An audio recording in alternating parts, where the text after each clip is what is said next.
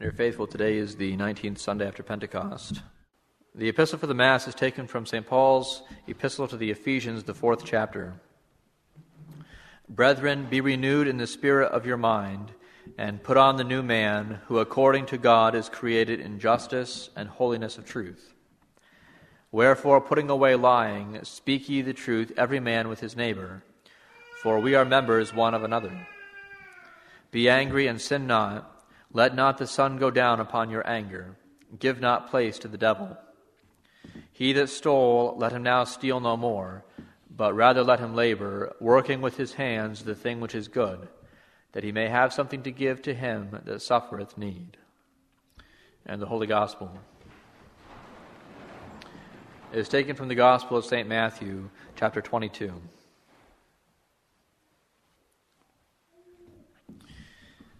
At that time, Jesus spoke to the chief priests and the Pharisees in parables, saying, The kingdom of heaven is likened to a king who made a marriage for his son. And he sent his servants to call them that were invited to the marriage, and they would not come. Again, he sent other servants, saying, Tell them that were invited, Behold, I have prepared my dinner. My beeves and fatlings are killed, and all things are ready. Come ye to the marriage. But they neglected and went their ways, one to his farm, and another to his merchandise. And the rest laid hands on his servants, and having treated them contumeliously, put them to death. But when the king heard of it, he was angry, and sending his armies, he destroyed those murderers and burnt their city. Then he saith to his servants, The marriage indeed is ready, but they that were invited were not worthy. Go ye therefore into the highways, and as many as you shall find, call to the marriage. And the servants going forth into the ways gathered together all that they found, both good and bad. And the marriage was filled with guests. And the king went in to see the guests, and he saw there a man who had not on a wedding garment. And he saith to him, Friend, how camest thou in hither, not having on a wedding garment? But he was silent. Then the king said to the waiters, Bind his hands and feet, and cast him into the exterior darkness, for there shall be weeping and gnashing of teeth. For many are called, but few are chosen. Thus far, the words of the Holy Gospel.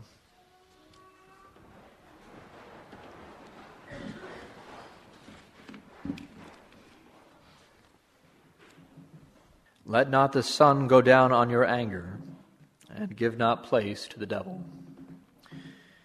These words are taken from the Epistle of the Mass in the name of the Father, and of the Son, and of the Holy Ghost. Amen. Uh, my dear friends, there was once a Turkish sultan who was involved in a great war. Uh, as you know, the Muslim religion requires its adherents to spread their faith by means of the sword. And this particular sultan was known for his anger his violent temper. One day, something went wrong in his camp. Some preparations were neglected or overlooked, and the Sultan took this negligence as a personal attack upon himself. He flew into a passionate rage and he ordered all his officers to be assembled. Up and down the lines he strode, verbally abusing his captains, striking some and threatening others. And finally, he had worked himself up into such a fury that he ordered all the assembled officers to be put to death for treason, as he had convinced himself that the small mistake was just the beginning of a plot to overthrow him. And the officers prepared themselves to meet death as bravely as they could. When suddenly the court jester began to cry out, as if encouraging the Sultan, Yes, kill them all, Your Majesty. Kill every one of them, he roared. Then, when all these captains are dead, you and I will go out to meet the enemy. I will carry the battle standard, and you, your majesty, you can play the bugle. as you lead the charge. As long as you and I are on the field, we have no need of these officers. Your divisions will follow you instead.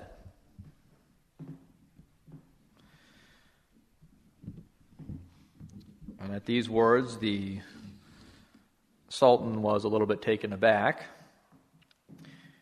And he realized that he couldn't possibly coordinate his massive army with no one but his jester for help. And he didn't really relish the idea of leading the army into battle personally anyway. And so, somewhat ashamedly, the Sultan admitted that perhaps he had acted rather hastily. And he went back on the order of execution. The officers were dismissed, and the Sultan was left to consider the mistake he had almost committed through the blindness of anger.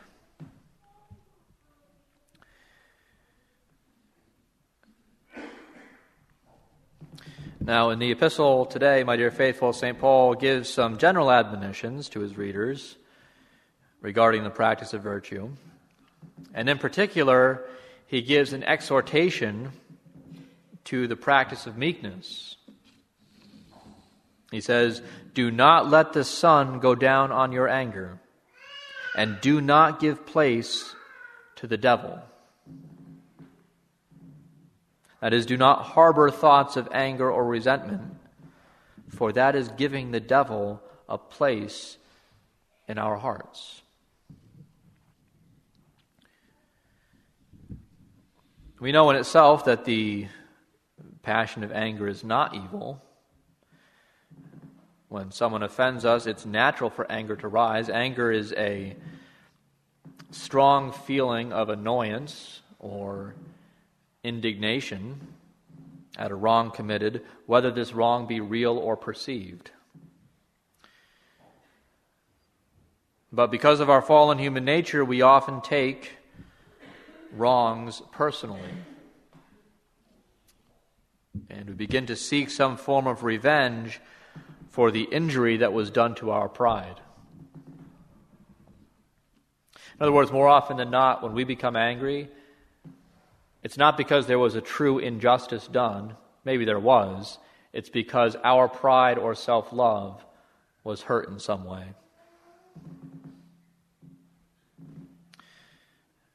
Different people will, will manifest their anger in different ways. Those of an extroverted temperament tend to express their anger loudly,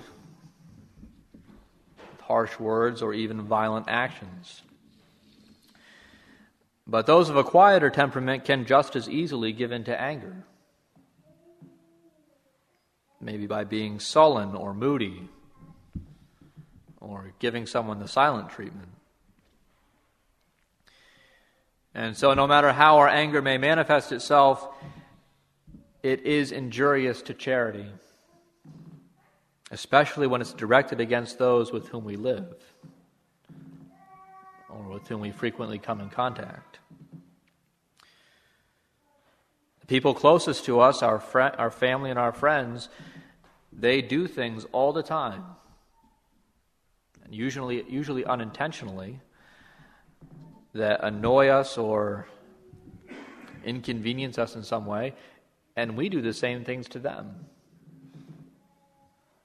We do things through ignorance or carelessness which hurt others. It usually is something little. It's a, a thoughtless word,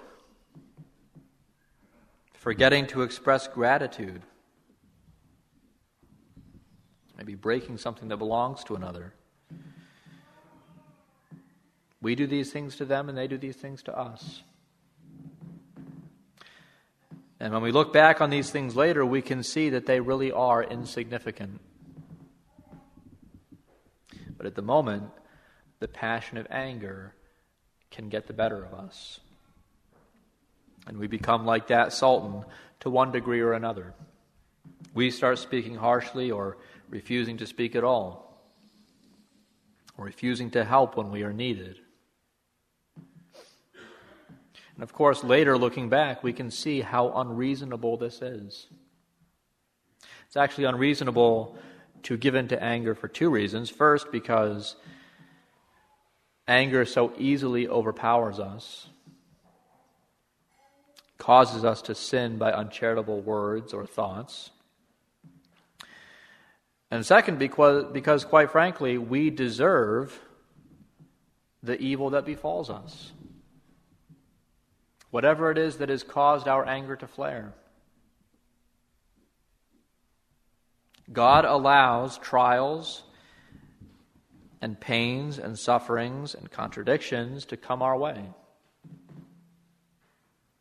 He wills for us to bear these things. He even wills for us to bear the evil effects of the sins of others. And He does this to give us an opportunity to satisfy for our sins.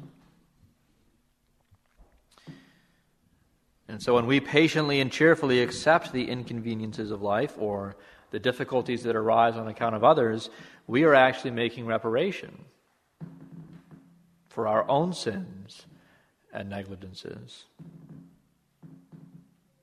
And so we see how unprofitable it is to give in to anger. How much better it would be to simply offer up to God the annoyance.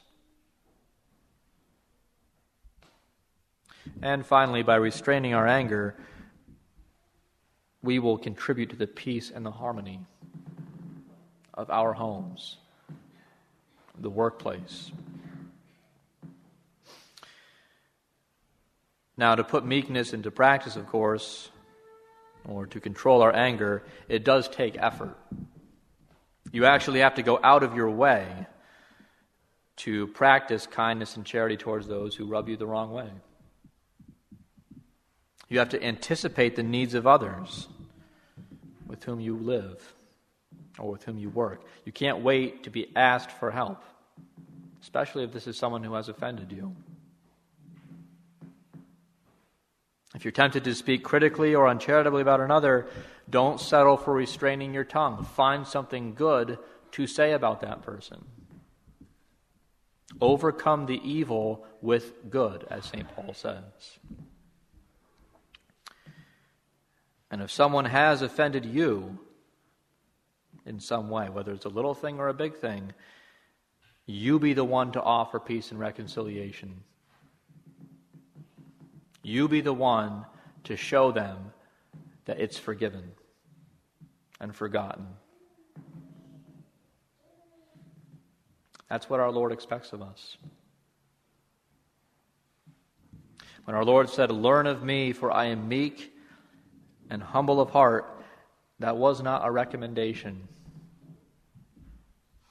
That was a command. And after he said this, he himself gave us the perfect example. For as he was being crucified, he was praying for those who were putting him to death. Father, forgive them, for they know not what they do.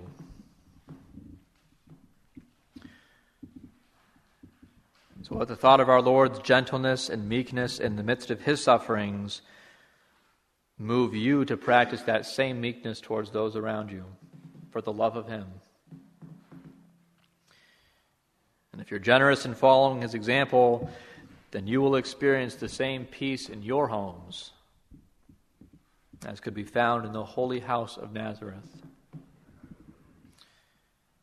And that peace will be just a foretaste of the happiness that God has prepared for those who love Him. God bless you. In the name of the Father, and of the Son, and of the Holy Ghost. Amen.